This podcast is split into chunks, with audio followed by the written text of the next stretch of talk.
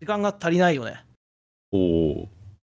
何かに打ち込んでらっしゃるんですかまあ、打ち込んでるというか、あまあ、このラジオではいろいろゲームをさ、進めてもらってるじゃないですか。そうですね。ドミニいクからろんなものを進めてきた気がしますね、今まで。うん、でももちろんそう全て全部をこうやってるかっていうと、まあ、シャニマスやったりうん。 「ウマ娘」やってみたりはい。最近は「アイギス」が面白いうん。特に面白い、そんな中はい。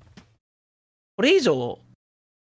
ハマるゲームが増えたらどうすんのって思ってるの にはい。もう足りないよって思ってんのにね時間はね、はいこれはちょっとハマるとやばいんじゃないかなっていううん。まあゲームというかジャンルというかはいはいはいはい。手を出してしまったのよそのようで。 ローグライクゲームってやつですかはいダメだよ、これ。一本につき一生必要なえゲーえ。ムになっちゃってるよね。なんだって、日本で一番初めにローグライクゲームが認知されたのは、トルネコの大冒険あ、聞いたことあるよ。なんですけれども、まあ、これのキャッチコピーの中で100万回遊べるゲームでしたからね。あー、正しく乗っかってますよね。もう、もうす、その通りのキャッチフレーズつけたな、その人。素晴らしいな。 100万回遊べる、えーゲーム。まあ、ローグライクというからにはローグという元ネタがあるわけですが、あ、そうなんだね。はい。というわけで、そのあたりの俺は歴史的な部分も、えーお伝えしようかなと思います。さあ知りねたい。うん。あの、今、1個、まあ、1個でもないか、まあ、いろいろ触れてちょっ、とローグライクって面白いなって思ってるタイミングだと思うので、じゃあうんローグライクってものがなぜできたのかというか、ど、どこから始まってるのかっていうところとかも、えー俺は、俺の持てるサブカル知識を披露しようかなと思いますね。いやー、知りたい、知りたい。はい、えーというところで本日の泥遊びはローグライクゲームについてはいではタイトルゴールお願いしますせーの。サブカルのぬかるみ。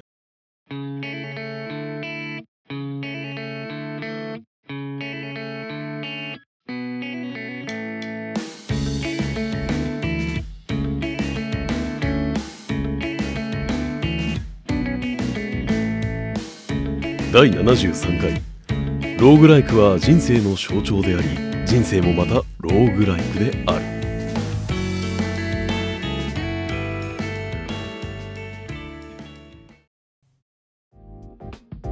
はい、というところで、えーじゃあだからローグライクゲームはい。時間が足りなくなるという話ですがまあねあまたのえー日本人で言えばあまたの、えー学生の受験勉強だったり、えーダメだよ。夏休みの宿題だったり、えーダメだ勉強時間というものをどんどん無に帰してる存在ではありますから絶対やっちゃダメ。試験前と試験の時期は絶対ダメやわ。絶対ダメですね本当にねこれはねあーこれ本当にダメなゲームだと思うんですけど、こねれ、このタイミングがあのオタクやってる以上やっぱ子供にもゲームは全然させたいしそうだねうんわかるよそこで厳しくはなかなか言いたくないよあのこれに関しては絶対やれよお前って言いたいものもあるけどるある受験の時期のローグライクだけ気にさせてもらいまいすや本当 に何かやらなきゃいけない時にあーちょっとやるかで起動するローグライクが一番ダメやからなこれは何もできなくなるからやばいないやこれ最近だからこれを、はい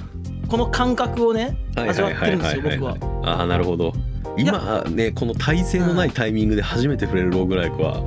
かなりもう麻薬みたいに見えるでしょうねアイギースの時も言ったんだけど、はいはいあこうやってはめてんねんな人ってこのゲームははいはいこういうは風いに人をハマらせ何時間もプレイ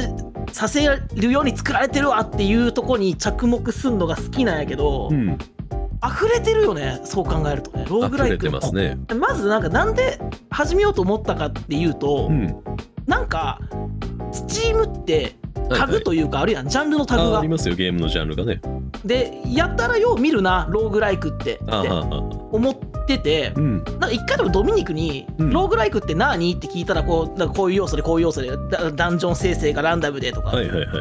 言ってたのは聞いたことあって。うんで俺はそこで何が浮かんだかっていうと、うんやったことないんやけど、ん俺ゲそれまではねゲームセンター CX っていうさあはいの、ありましたね有野課長の番組で、うんえーっとね多分風来の試練をやってんのを見たのよね、はいはいはいはいその見たことないからローグライクなんてジャンルを俺は、うんなんかで多分それもね学生の時だったからそんなにゲームの数もよく知らん時やったんやけど、うん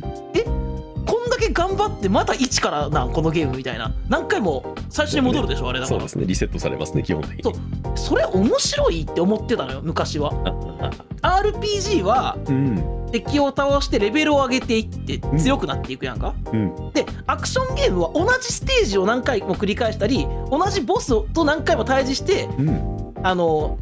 テクニックを磨いていくわけや自分のそうですねっていうとこの積み重ね力みたいな部分、はい自分の積み重ねがまんま結果として現れるのにうんかけた時間がまんま出てくるやん結果としてそうねそれがえ無にキス1回っていう、はいそんなゲームいや俺はちょっとなんか向いてないというか理不尽な感じがするなっていうのが最初の印象だったのよねほどまあそこから時は経ちドミニクが何本かねおすすめのゲームを上げてくれてたのよこれは面白いし安いからやってみたらっていううんの中にあったのが「クリプト・オブ・ネクロダンサー」っていうゲームでああそうですね黒炭さんはあげましたねでこれはローグライクでなんかリズム音ゲーとローグライクが足して入れ合ったようなゲームなんだっつってうんいつかのセールで買って、はいずっとライブラリにあるまんまやってなくて、はいはいはいはいまあ、ちょっとやってみっかと思って、はいはいやってはい寝る前にちょっとやろうかなって思ったはずなんだあ一番ダメなタイミングで始めてる 一番ダメなタイミングで始めましたねはいはい11時半ぐらいから始めたよ、はいはいはい夜のねあは2時だったよね、まあそうなりますよね なるねまあそうなりますよねまあ気がついたら2時っていうのはちょっともった途中くらいからあはいはいはいこれはダメだぞって思ってきたどんどん あのランダム生成って毎回毎回新鮮なのよねあのそうルですねートが違うからはい、これが一番大きな部分ですねやはりランダム生成ダンジョンがあるっていうところは、 RPG ですごい仕掛けが難しいダンジョンとかあるやん。はいダークソウルとかで強いボス倒すとさ1回目倒すまでさっきのダンジョン1回クリアするまではめ1回目の体験なんだけどやっぱり2回目以降同じものだからダンジョンとかはもうな謎はもう知ってるし俺はそうなんですよねつまりこうのん RPG とかアクションでいう毎回違うボスと戦う次のボスどんなんだろうなって思うのがそもそもワンプレイごとに味わえるというゲームなんですよねそうなんですよね はい、そういうゲームなんですよそもそもローグローグライクというか、まあ、ローグっていそうなんでうす PC ゲームがもともとあってそれがそういうシステムだったからっていうのもあるんですけど、どうやらそうみたいなソウルライクの同じ付き方だよねそうです毎回毎回違うから毎回新鮮でマリオの位置の位置が毎回違うわけよねそうですよ1回目の位置の位置はクリアできたけど2回目の位置の位置は出てくる敵もちょっと違ったりとかうんで出てくるアイテムが違うからその度違うプレーを要求されたりするから、そういうわけですね1個のそのことを上手くなってくっていうことでもないのよねいろんなそのゲーム体験1回目のゲーム体験を毎回してそれに慣れていって毎回うん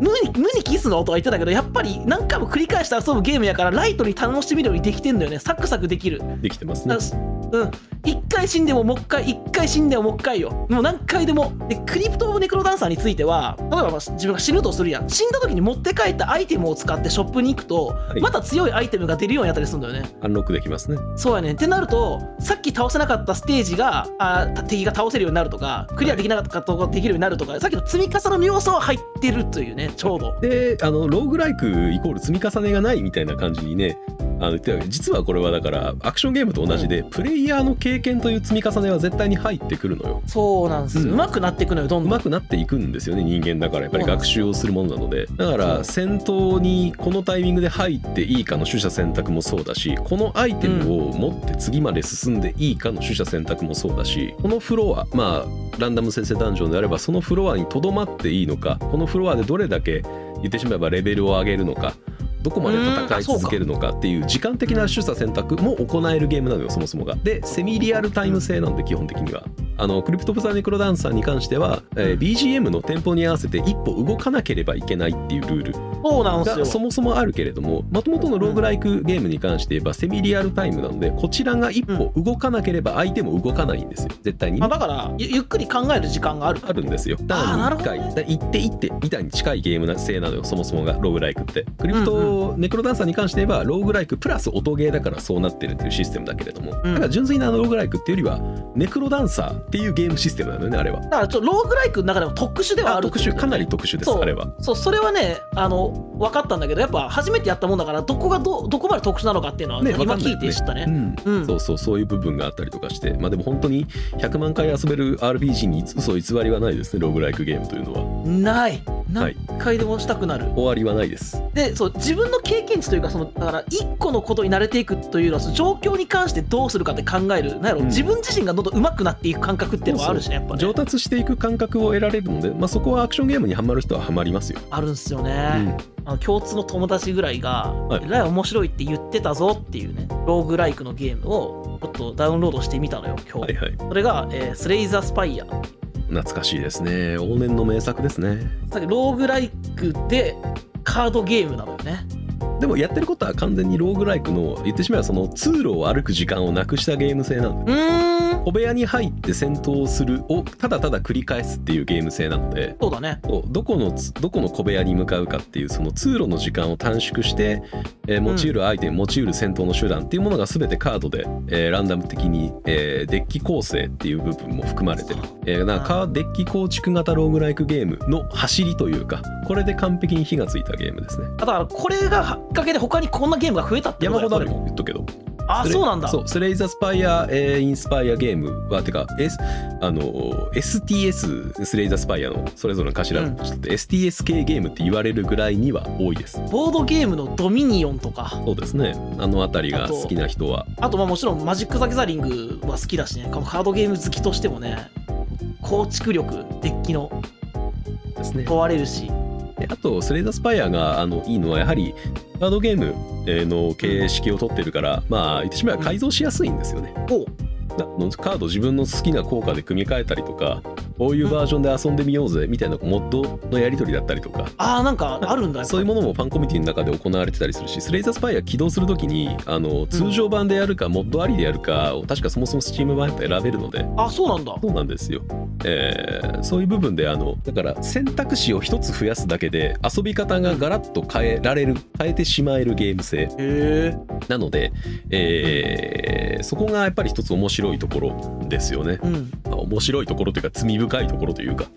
そうやなこれはなんというかという感じですがスレイザースパイアはもうなんか時間泥棒だぞっていうのはもう見てたのよレビューで、はい今最初のボスみたいのをうん倒すとこまで行ったんだけど、うんこのボスの強さ的にそこまでのルートでうんその何体的倒してどれくらいカードを手に入れとくのかどれくらい買い物しておくのかとかはいはいあアイテムをどこまで持っておくのかとかさっきのだから取捨選択よね俺うん1回目でだからあこんなボス強いんだって思ったけどこれ2回目以降考えることめっちゃあるぞとうん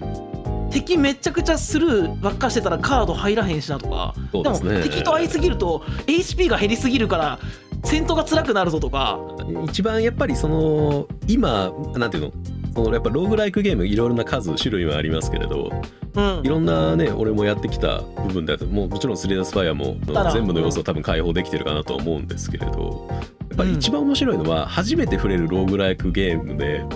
うんこのゲームはどういうバランスなんだろうを読み解いてる時間がやっぱり楽しいゲームなんですよね。はいはいバランスかバランスつまりそのさっきグッさんが言ったようなどの、うんどれぐらい敵と戦闘していいゲームなのかそうだねどれぐらいリソースを持てるゲームなのか、うんでどこからオーバーどこからがそのリソースオーバーで、えー2から捨てるを選択しなければいけないのかっていう感覚をつかむまでが俺はやっぱり一番楽しいゲームかなっていう気がするかなだから結構そこをつかんだら俺は他のローグライクに行くタイプなので1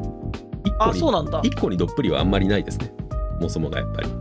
ああなるほどね、うん俺はもうスレイザースパイア始めたてだからもうまずキャラが増えていくとそうですどうねやらキャラも増えていくし、キャラによって、えー、とそもそも得られるカードが違うので得られるカードを得らあの動かせる能力っていうのが違うので独自な部分があったりとかもするので、そこが一つ増えるだけでやはり全然違った遊び方になるっていうのも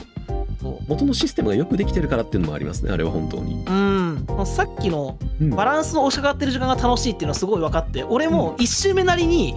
うんスレイザースパイアはさ、えー、と敵倒した時に手に入るカードを3択から選ぶのよねうんどれか1枚好きなのって言って見比べた時にこれはその汎用性があるから持っといていいのかとかうんいやこれはこの一定の構築に寄せた時に手に入るカードだから今は取らん方がいいとかその,、こそのカードの強さみたいのを今まさに押し上がってんだよね、うんうん俺の中で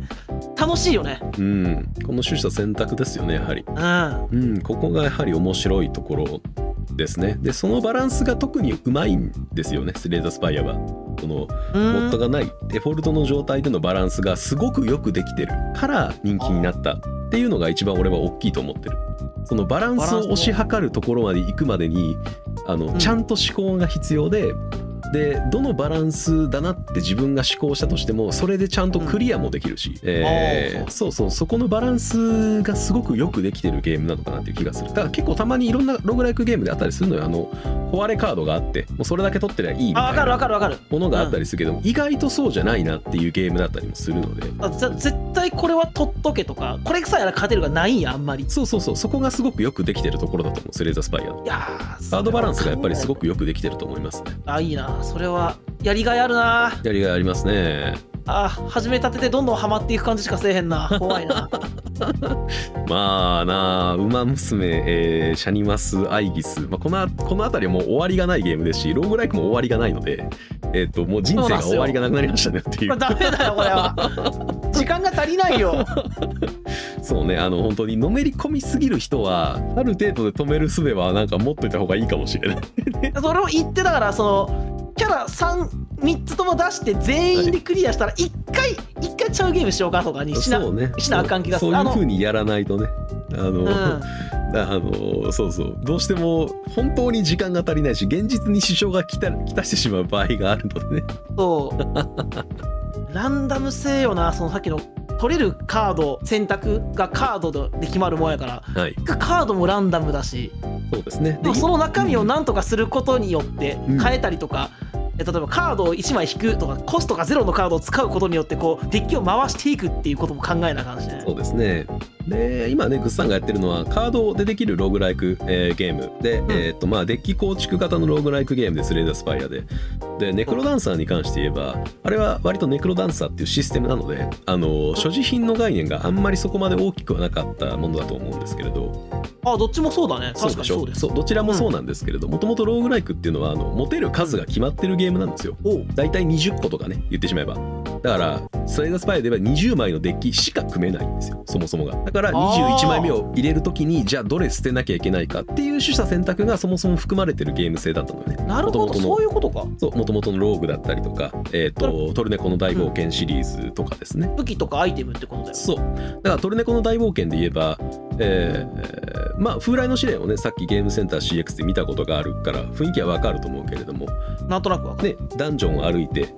えー部屋に入ったら、まあ、アイテムが23個落ちてたりしてで敵もいて、えーうん行って行って動いて戦ってっていう中で、えー今グッサンがやった2つのゲームと一番違うのは満満腹度の概念があるところですね。満腹度はいえっと、歩ける距離が決まってるんですよローグライクゲームっおてー基本的にはなるほ100%どから始まって1歩歩くごあ5歩歩くごとに1%減ったりとかしてうん一定期間ごとに食事その満腹度を回復するアイテムを摂取しないと満腹度がゼロになって1歩歩くごとに HP が減るっていう状態になるゲーム性なんですねそもそもがローグライクっっててなるといつか死んじゃうもんなそうなんまたです1からになっちゃうもんなそうだからそのために道中で拾ったあ今満腹度満タンにちあ半分ぐらいだけどどうす多分この後拾えなかったら困るからこのパンは拾っておかなきゃなっていうのを思考する必要がどんどん出てくるんですね、はいはいはその思考は多分今やってる2つのゲームにはない部分なので、いないうん、そういった部分でそのパンを拾わなきゃいけないけれども持てるアイテムは20個が限界なのでそれから捨てなきゃいけない、そう HP の回復も必要だし武器も必要だし防具も必要だしうん、何か困った時に、まあ、いわゆる巻物を読んだりするような起死回生のアイテムとか、何かの場合に備えるっていうものも必要だったりするからいろんな場面を想定していくといやこれは必要かこれは必要じゃないかっていうのを想定していくあそーうでそう次のダンジョンはランダム生成だからわからないわからないどうでなすっしてるかあらゆる状況に備えて備えなきゃいけないんですよ。で、えースレイザースパイアは次の言ってしまえばステージというか、えー次のマス、次の小部屋が分かるわけじゃないですか敵がいる部屋なのわかか何かのイベントがあるあ部わかる屋わかなるのかっていうのが分かるけれども、んえーローグライク系の、まあ、それこそダンジョンえー系のローグライクゲームは次の部屋が何かっていうのは普通分からないのでその部屋に入ったタイミングで敵が何体いるかも分からないんです。あ敵がうん例えば1体だったらこの20個でいいけど、うんいや10体おったらこれとこれも必要やから置いとかなあかんなっていうことやな、だからどっちにかけるかとかも出てくるんやそうなんですうで、えーもちろんゲームシステム的にモンスターハウスみたいなものがあったりしていう、うん、えーい一歩その部屋に入ったら20体ぐらいの敵に囲まれてしまうっていうようなあーやばい罠なみたいなものがあったり、まあうんつまり罠の概念ですよね。ああそうね自分が想定しない、あのーゲームが用意してある邪魔っていうものに引っかかる可能性っていうのがいろいろあるそういったものとランダム生成のダンジョン、えー満腹度、うんえーあとアイテム鑑定、えーアイテム鑑定基本的にはローグラックゲームっていうのは今自分が拾ったアイテムがうん何なのかがわからない場合がほとんどです、ええはい、つまり剣だけはわかるけど何の剣かわかんないしどういう効果がついてる剣かわからないですねどれくらい強い剣かわからないわっかてらことないでしょ装備してみなきゃわかんないけど装備したタイミングで呪われて外せれなくなるような剣とかもあったりするあじゃあそうか安易にそれはできないんだなそれはあーそうなんですだからあの識別用のアイテムがあったりしてだかはいらはいはい後々拾うであろう強力な武器があった時に鑑定できるようにその鑑定アイテム持っときたいなとかもあったりするんですよそうか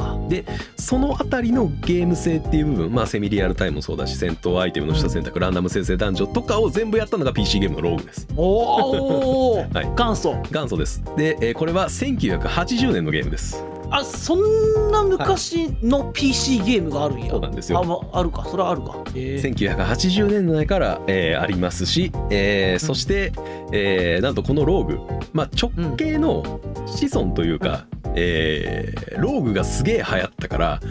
うわこれめちゃくちゃ面白いやんって言ってローグっぽいゲームを送った人たちがやっぱりいたんですね。まあ、ローグライクゲームそうロそのローグライクゲームの一番走りっていうのは、まあ、ネットハックっていうゲームがあって、えーえっと、インターネットがインターネットって呼ばれる前のネットで作られてたゲームなんですけどうんユースネットっていうねうん その頃からあったゲームだけど、えっと、うこれが88年だか7年とかに出て、えーはいなはいんはいと、えっとね、30年以上経ってるんだけど、いまだにアップデートが続いてるフリーゲームですね。えもちろん、あ今もできるんや今もできますよ。でアップデートが続いてるってはこと、いアップデートもされ続けてます。えー、すげだえから新しいアイテムが入ったり、アイテムのパラメーターが変わったり、えー敵が増えたり、新しい罠が増えたり、とかをずっとされてるゲームですね。いやただでさえハマりやすいゲームでそんなことしちゃダメでしょって思だっったけてどこれね、よくよく考えてみて、遊ぶのも楽しいけど、作るのも楽しいゲームやね。これって。ああそうなんだだっ作てり手そうのでし方ょがだって、あまあ自分が思い描いた新しいうんこういうアイテムがあったら面白いなができちゃうゲームだしそれがあったらどういう風に遊べるんだろうを想定して遊ぶのも楽しいゲームやん確かにうん楽しい、楽しいでしょう楽しいよそういうのがあったから、まあ、ネットハックもそうだし、えっと、そのうその次ぐらいに出たアングバンドっていうものがあったりしてこれこれの日本版、えーまあ、ネットハックもローグもアングバンドも基本は外国海外でね、えー制作されたもんだったから今も多分英語版しかできないのかな確か。ああそうなんだ、うん、でまあそれでもともとモチーフになってるのがやっぱり「ダンジョンドラゴンズ」とか。あのーあ聞いたことあるそう指輪物語とかうん、昔々のそのファンタジーっていうものを下地にしたゲームだったけれども、まあ、日本のオタクがそれを気に入ったら何するかっていうとやっぱ日本のあのオタクっぽさ的なものをいろいろ入れたりするわけですよねああそう だねそうだから改変したちょっとしたなんだろう同人芸チックに作り直したのがヘングバンドっていう、えー日本製のこういうローグライクの、まあ、直系の当たるものがあって、うんこれだからあのガチャピンが出てきたりとかえあー、の超人ロックがいたりとか、あのあそういろいろ昔のキャラクターをとりあえずステータスで数値として置き換えて、えーうんこのキャラ使ってみたら面白いんじゃないかみたいなことをやったりして、えーこれもだから90年代ぐらいに始まっていまだにアップデートされてるゲームですね。えー、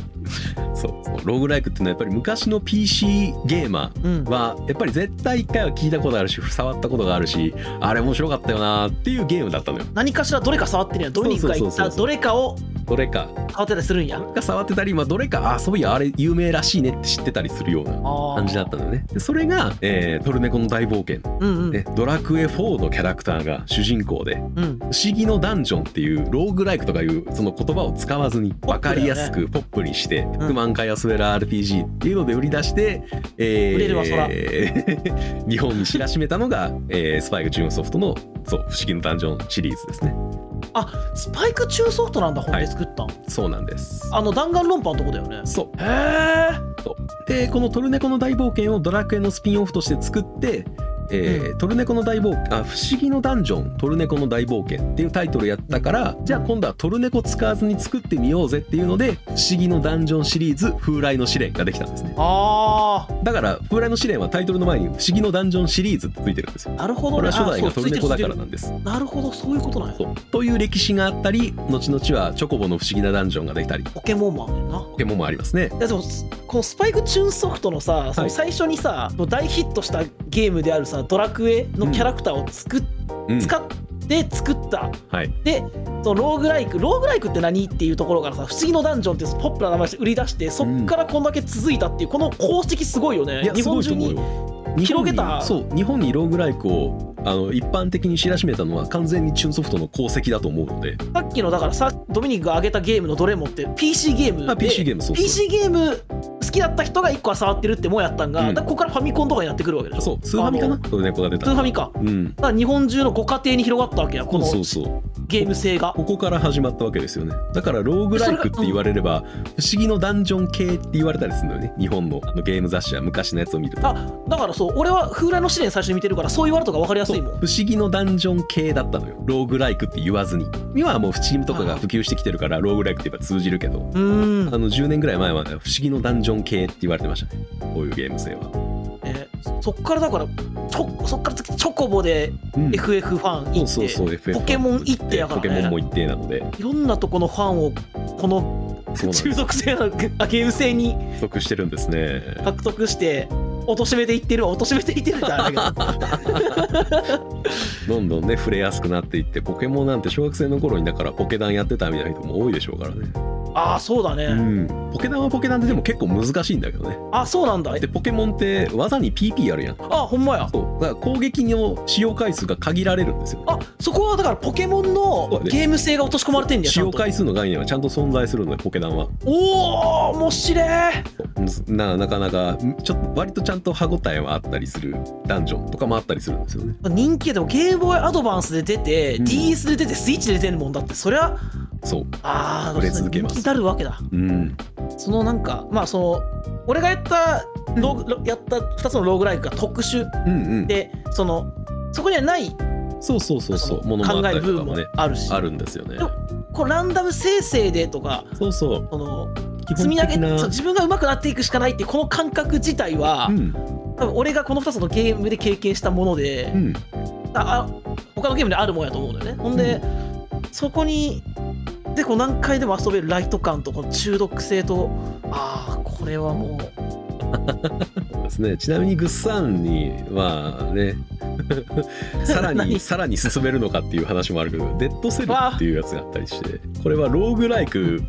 えー、うん 2D 横向き 2D アクションのローグライクゲームとかもあったりしますね横向きの 2D アクションってローグライクってことローグライクですだから、えー、と小部屋が毎回違って横向きにアクションして進んでいきながら、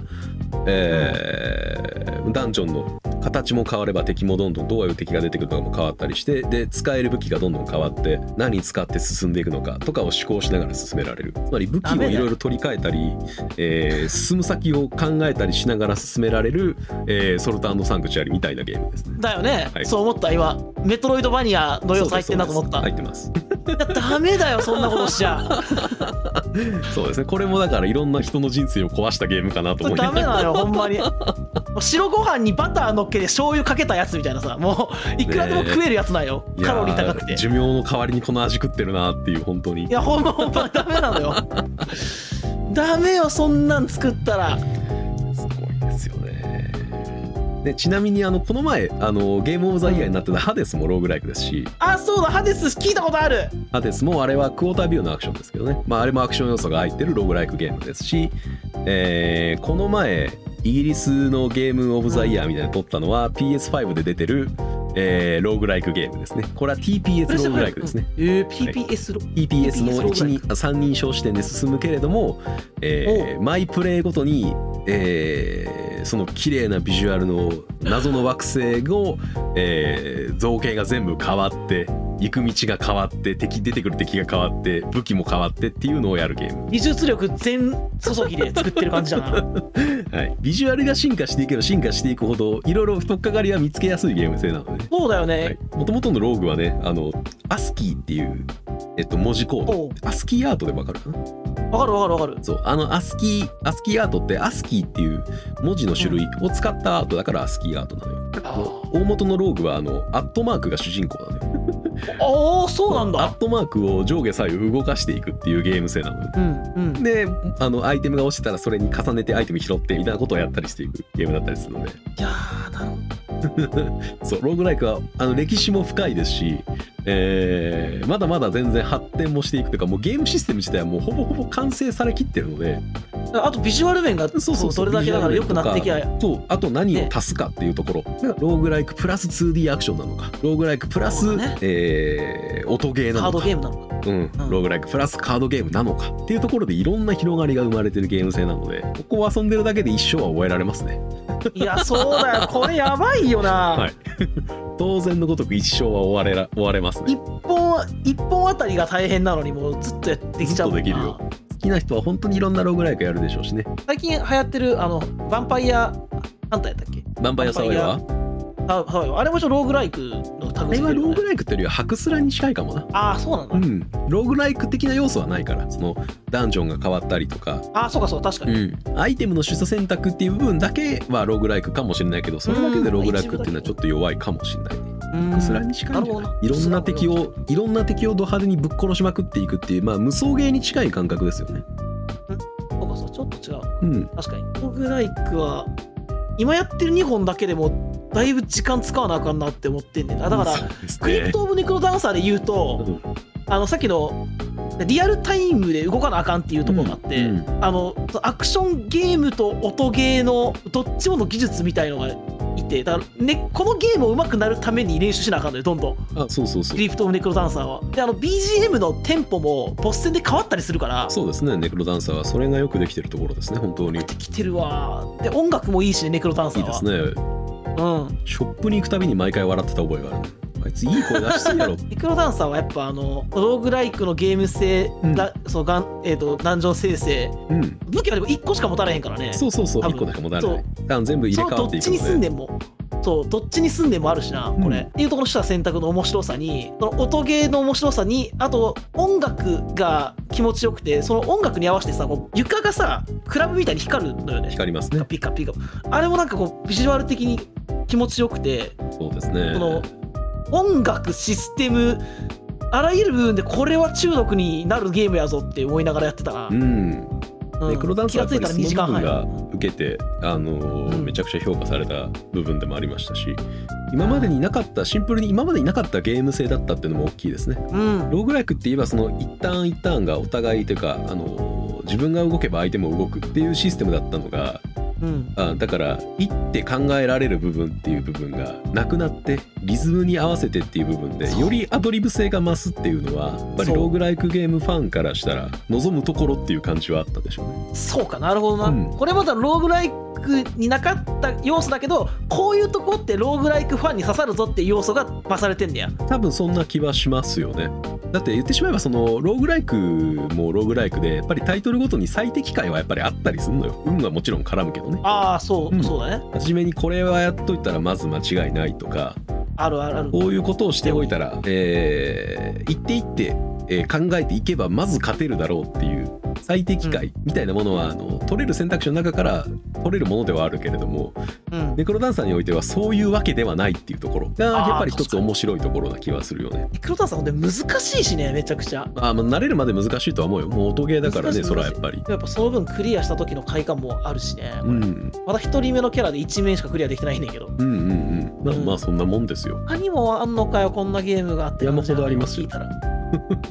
さっきの 2D アクションゲームのやつはもうもうやっぱそれだけでほんまにうん一生できちゃうなそうね一生できちゃうんですよね 2D アクションもそうだしまあハデスがねあのさっき言いましたけどハデスがなんで受けたかっていうとうんローグライクってその言ってしまえば何回も死ぬゲームなのよねダークソウルとかもそうだけど同じように死にゲーでもあるのよ確かに死んで戻ってまだいいしかないもんな。何回でも死んでえー生きあのまた生き返ってまた同じところに挑んでっていう流れが絶対にあるものだけれどもうん。その一回死んで戻って次にまた同じことをするっていう過程にうん、意味合いとストーリーをギリシャ神話のフレーバーに乗せて作ったのがハデスなんだよね。あだからそれこそあれじゃんダークソウルとかに近い感じだよいね。やダークソウルよりも、ももっとダークソウルはだって言ってしまえばあ1回目に敵とボスと戦う時にムービー流れるやんかうんで死んでかがり火からまた向かってボスと戦うやんかうん、ムービー流れなかったりするやんかあうん、うん、でハデスやったら、まあ、1回ボスと戦って死んでうん戻って、またボスとはあのボスのとこまで行って戦うってなった時に「お前さっき殺してやったやろなんでもう一回向かってくるんだよ」みたいなのがストーリーに絡んでくるのよちゃんと。ああーそれは面白いな、そう死ぬことねストーリーが進んでいくのよちゃんと死ぬことでもは押すことでもそれがギリシャ神話の冥界の、えー王ハデスの息子あうんが主人公である理由にちゃんとつながってたりするからフレーバー部分がちゃんと綺麗に乗っかってんのよいやーなるほどねそこがやっぱり受けた部分だったりもするんでしょうしねどうぐらいかさっきの何を足すかみたいな話あったやんか、うんプラスされてるもんの方が好きな人あそういうローグライクは知らないけどそのプラスの部分が好きだからうん始められるっていうゲーム1個はありそうな気するよね俺はアクションゲームが好きだからドミニクが進めた 2D アクションめっちゃ気になるし、うんカードゲーム好きだからレーザースパイはもうハマるしとかさうんローグライクでコマンド選択式の RPG みたいなやってるやつもあるしねああそうなんだそれうんもロあるんだ、ーグライクシューティングみたいなのもあるしシューティングシューティングもあるんやあるよニュークリアスローンっていう有名なやつとか誰もが一回はこうハマっうん可能性があるゲームやだからありますね薬物じゃないですけれどもこういやー過剰摂取わはうーんご注意くだいさいみたいなこうんう標語が必要なねそのでもゲーム作る人ってさうんもうたくさん遊んでもらうためにさある中毒になるように作るみたいなのを聞いたことがあんねんけどやっぱその1個の正解がこのローグライクってシステムなんだろうねきっとねかもしれないね、まあ、やっぱりランダム生成っていうところで新鮮な気持ちで毎回挑めるっていうところがそうだし、まあ、ローグとかそのネットハックとかに関して言えば、うんあのバランスがやっぱりすごくいいっていうのがやっぱりあると思う。ああそうバランスでさっきうも言んだったからあのスコアアタックがすごい競技性があったりするのよおーなんどれぐらいでクリアできるっていうそのタイムを競うものだったりとかおクーリア時にどういうアイテムを持ててたかみたいなタイムスあのスコア部分だっはいたりとはいはいはかいそういううんスコアアタックの段階でもはやあのちゃんと競技性が生まれるぐらいにバランスが良かったりするのね。ゲームとしてよくできてそるうそうそうそうそうつまりそれはそうだからやっぱりローグがよくできてたからローグライクが流行ったんだと俺は思うよねうーう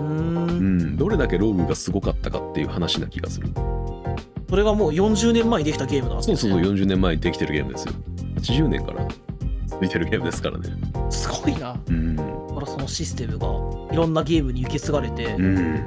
でそれがいろんな形になってねそうそうそうろんなジャンルを取り入れてうんでまだこれからもできていくってことまあまだまだ出ていくでしょうねでまたあの時間を奪われるそうそうねだそうから適度に楽しむ必要はありますねあのこれそうやねほんまにそこは大事だと思うなんか、うあの俺特に自分でそうだと思うからそうねハマりやすいタイプん飲め込みやすい人とか、さっきのその自分の中の最適解を見つけるまでうんやっちみゃうたといな、ね長いそれでもスレーザースパイはだいぶかかりそうだしね終わりがないのでね言ってしまえばうんその時選べた最適解が次選べるわけではないしもちろそうんなんですよね、うんそう 俺最あそういや前最適解だと思ったけど今回のこっちの方がいいんじゃないって思うことはまあまああるしねあるあるあるでそれでどんどん更新が行われていくとまあ本当に終わりがないですね奥深いこれねそうですね奥深いえーだから個人的にはあのね RTA とかも見てて面白いジャンルではありますよねああリアルタイムアタックそう不思議のダンジョン系のねあのそれこそ試練とかトルネコとか、さっきあんだけ考えることあるって言ったのにそうリアルタイムアタック大変だよねどんどんどん進めなあかんねんから、バグなしリアルタイムでどんだけ進めるかってそれつまりやっぱりプレイヤーの力量なのよねそうだその麻雀でいう早切りみたいなそうそうそそうれを切ればいいからすぐ分かるって感じだそうもそんうねそうだからそれがあるから競技性につながっていくのよね結局、ああなるほどうんね結、局プレイヤーの習熟度で強くなれるゲームなのでどっちかというとキャラクターを強くするゲームじゃなくてプレイヤーを強くしていくゲームなのよこれってああそれはでもいいなハマるな、うんアクションゲーム好きだからなそうそううんアクションゲーム好きは特にそうだしあとシミュレーションゲーム好きな人もやっぱ好きですねああ結そう分局かる分こうか戦る、略戦術を考えるっていうのは自分の仕事なのでシミュレーションゲームにおいてうん自分のノウハウが広がっていく知識がどんどうんんうん足されていくっていう感覚をライトに味わえつつ、えー達成感も得られるゲーム性っていうところでやっぱり人類がハマってるゲームなんでしょうねうん人類ハマってんな、世界全体の人類がハマってるゲームだと思うので奥深く罪深いゲームやなほんまに僕ら今俺はさ最近いろいろゲームに手出してきてるからなこうちょっと、はいどういうふうにやっぱこれこれ一個で一生終わってしまうなっていうものと出会ったからねその自分の中でちゃんとこ う折り合いというか、そうですね向き合い方を、うんえー考えないといけないですねそうそれはちゃんと考えなきゃいけないと思うなずーっとこのゲームの話しかこのラジオでせんくなるかもしれんそうね。その後は俺がどんどんボツにし続けるしかなくなってしまうので、ちょっと。そうそうそれやともう更新が止まってしまうから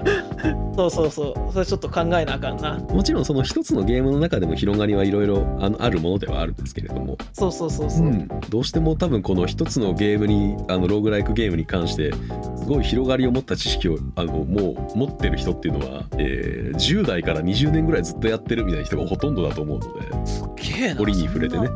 だって今だ未だに「不思議のダンジョンの」えー初代の不試練とかの、えーリアルタイムアタックとかあるわけそんなですからああるんだありますよもちろんずーっと折に触れて触れ続けてるっていうがいるぐらいには魅力と魔力があるゲームですよあるんだ魅力と魔力そう間違い ない100万回遊べるじゃ期間かもしれんな本当はな聞かないかもしれないね人生を捧げられるかもしれないそう本当に一個新しいジャンルに触れたなまたそうですねまた新しくあのゲームというものの深淵に触れてもらったようで深淵だと思う本当になんかいろんなゲームの話だけど深淵のうん部分な気がするなまあまだねこう深淵に向かう階段を23歩降りたところだからあまだそうまだ深いよねまだこまこかだら進むかどうかはもうぐさなのであそうやないや程よいところで止めとかなこれはそうやなほんまに、うん、程よいところで止めとかなこれはね息ができるところに首輪出しとかないと、そうやな、ええそういろいろと生きて帰ってこそのぬかるみやからいや本当うにん本当にうん部分がありますねまあまあ、えーゲームは1日1時間じゃないですけどそうそうそうあのだから時間決めてやるといいかもねシンプルにそうやなわかあとるはなもしくは何回死んだらやめるとかねこれ大人になってからあそうなんだうん偉いね俺はよくやるアクションゲームは特にねこう3回同じボスで死んだら1回やめようみたいなねあなるほどね向きにはならないようにしようはやるわかるわかるそう一回あの ダークソウルのいうんさ一番の攻略法は一回寝ることっていうねあそう言っそてうる人おったわ落ち着きましょうっていうのが、うん そうそう攻一略法回寝たら倒せるとかあるしな実際ほんあでるあるあるあるほんまにあるからなそうなんだよねだから一回そうだよねだからログライクはこう一回詰まった時にうん果たして自分のせいなのか運のせいなのかの判断がつかないからねそうだ ね判断力が鈍ってるから負けてるのか運が悪かったから負けてるのかがどんどんね分からなくなってきちゃうんですよねこうのめり込みそすそぎこもると難しい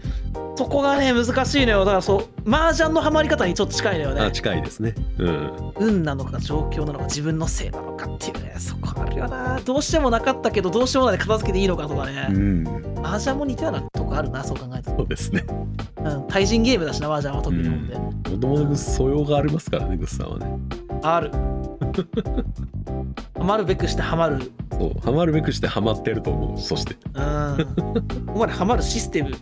そうですね。似て合ってうんっていうものがあるんだという、あのーを知っただけでもまあそまうあそう見識は確実に広がったと思うので。そうそうなんかいいオタク人生の一個をねうんローグライク好きなんだみたいな話をされた時にああどんなゲームしてるんですかみたいな話できるかもしれないうん僕はこれちょっとやったことあるんですけど言うてうん、オタク、まあ、ゲームが好きなオタクは1人1個ぐらいはハマったログライクがあるかもしれないのでいやーあるでしょうねこれは、これに関して触れてみるのも面白いかもしれないですね。はいところで、えー本日の「ドラ遊び」はローグライクゲームでした。